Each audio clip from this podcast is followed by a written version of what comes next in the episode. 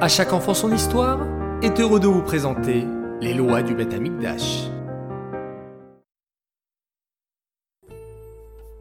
Bokertov les enfants, bonjour et Shavuatov, je suis content de vous retrouver pour une nouvelle semaine remplie d'alachot, de Dvar Torah et bien sûr de nos histoires. Alors, notre halacha du jour, la numéro 11.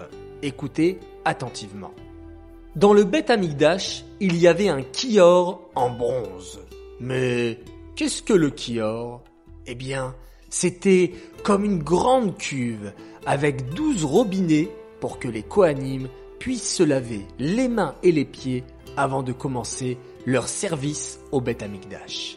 Aujourd'hui, lorsqu'on se lave les mains en faisant Netilat Yadayim le matin dès qu'on se réveille, on ressemble à un Kohen qui va commencer sa journée au service d'Hachem. Magnifique, n'est-ce pas? Eh oui, nous sommes tous comme des Kohanim. Alors maintenant, place à la question du jour. Que faisaient les Kohanim avec l'eau du Kior? Réponse 1. Ils la buvaient. Réponse 2.